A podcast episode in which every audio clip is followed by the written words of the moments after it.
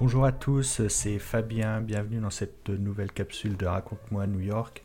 Aujourd'hui, je vais vous parler du musée de l'air et de l'espace sur le porte-avions USS Intrépide. Alors, rares sont les attractions ou monuments à New York qui ont participé activement à une page de l'histoire, et c'est pourtant le cas de ce musée de l'air et de l'espace sur l'ancien porte-avions, l'USS Intrépide.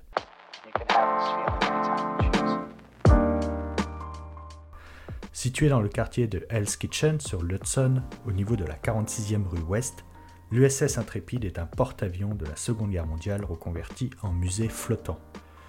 Nous vous avons souvent recommandé dans nos épisodes la visite de ce musée. Elle est souvent en option dans le New York City Pass et nous vous conseillons vivement de le prendre. Alors, un petit peu d'histoire. La construction de l'USS Intrépide a commencé le 1er décembre 1941 quelques jours à peine avant l'attaque japonaise sur Pearl Harbor, le 7 décembre. On pense souvent que les États-Unis ont démarré leurs préparatifs au lendemain de l'attaque, mais le pays se préparait déjà depuis quelque temps. Mais nous vous reparlerons de cet épisode de l'histoire dans un épisode spécifique de Raconte-moi l'Amérique. Sa construction dure deux ans sur le chantier naval de Newport, en Virginie. Il fait partie de la classe Essex, du nom du premier porte-avions de cette catégorie. Après quelques semaines de manœuvres dans les Caraïbes, il part rejoindre l'océan Pacifique via le canal de Panama pour prendre part aux opérations militaires du Pacifique contre l'Empire du Japon. Son baptême du feu a lieu lors de la campagne des îles Marshall en janvier 1944. L'USS Intrépide faisait partie du groupe maritime dit Task Force 58. Cette force de frappe maritime comportait trois porte-avions dont l'Essex et le plus petit, le Cabot, leurs avions devaient détruire les appareils japonais en vue d'un débarquement des Marines. Après plusieurs raids dans les îles Marshall, le porte-avions Intrépide est touché par une torpille aérienne et doit retourner à Pearl Harbor puis San Francisco pour des réparations.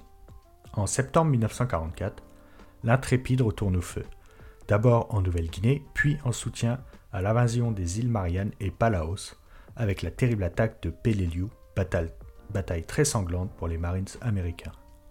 En octobre, c'est au tour des Philippines de subir la foudre de la force de frappe aérienne et maritime des États-Unis, où la flotte de l'US Navy faisait face au redoutable cuirassé Yamato, le plus gros navire militaire jamais construit. En l'espace d'un mois, entre fin octobre et fin novembre, l'USS Intrépide est frappé par trois kamikazes qui l'obligent à retourner à San Francisco. De retour en février 1945 dans le Pacifique, le porte-avions prend part à des attaques sur l'île de Kyushu et en avril à la bataille sanglante d'Okinawa, Subissant deux autres attaques de kamikazes, il retourne à San Francisco, mais à son retour, la guerre est finie, le Japon a abdiqué. Il restera cependant présent dans le Pacifique pour le retour des soldats au pays.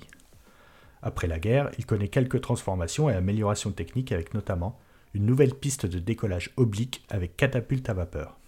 Il rejoint ensuite la force permanente en Pacifique et effectue des manœuvres avec l'OTAN.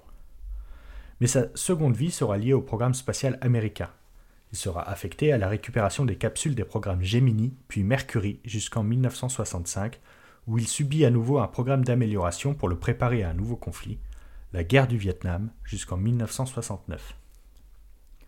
Après ce conflit, il retourne occasionnellement avec les forces de l'OTAN jusqu'en 1974 où il est définitivement déclassé. Il a été question de le détruire, mais sa participation au centenaire de l'indépendance à Philadelphie en 1976 pousse une association à le sauvegarder et à le transformer en navire musée. Musée qui ouvrira ses portes en 1982 à l'emplacement actuel. Alors, que voir dans ce musée de l'air et de l'espace? Alors déjà, le porte-avions en lui-même est un morceau d'histoire. Imaginez un bâtiment qui a vécu la campagne du Pacifique, qui a participé aux terribles batailles de Peleliu et Okinawa, qui a subi l'assaut de cinq avions kamikazes, puis la guerre du Vietnam. Un porte-avions qui a également recueilli les premières capsules des premiers Américains qui ont voyagé dans l'espace. Alors le site se compose en plusieurs points. Vous avez le porte-avions et le quai. Sur le quai, vous pouvez admirer un Concorde de la British Airlines, et sur ce même quai, vous avez accès au sous-marin USS Growler, un sous-marin de dissuasion nucléaire, un des premiers du genre. Ensuite, vous passez au porte-avions lui-même. Alors, dans le désordre, vous pouvez commencer par le pont d'envol. Vous avez une multitude d'avions de chasse et d'hélicoptères, mais également un gigantesque hangar avec la navette spatiale Enterprise. Le pont inférieur accueille des salles d'exposition et vous pouvez visiter les quartiers du porte-avions datant des années 70. Le dernier pont étant consacré au porte-avions lui-même. Alors, vous allez nous dire, est-ce que ce musée vaut le coup même si on est à New York que pour quelques jours? Oui, je vous le conseille vivement, même si vous êtes avec des enfants. Car ce musée, comme beaucoup de musées à New York et aux États-Unis, est très interactif. C'est-à-dire que vous pouvez toucher beaucoup de choses, vous pouvez prendre part à, certaines animations, quelques, petits exemples. Euh, je me souviens d'un petit jeu où vous devez empiler euh, des briques avec des gants euh, d'astronaute. Ça, c'est pas donné tous les jours de tester les gants d'astronaute. Vous pouvez aussi, il y a une reconstitution de capsules spatiales, capsule Gemini. Donc voilà, vous pouvez vous installer en position de décollage hein, d'une capsule, capsule spatiale. Ça, pareil, c'est pas donné tous les jours. Pour vraiment vous, on va dire vous, vous mettre en condition. Euh, il y a aussi pas mal de simulateurs de vol et euh, certains adaptés aux enfants. Donc, euh, n'hésitez pas à y aller si vous êtes avec vos enfants et puis même vous. Hein, on est tous des grands enfants. Donc, pour conclure, c'est un musée très intéressant, chargé d'histoire. Allez-y et on se retrouve très bientôt pour une nouvelle capsule de Raconte-moi New York ou un prochain épisode. Merci beaucoup.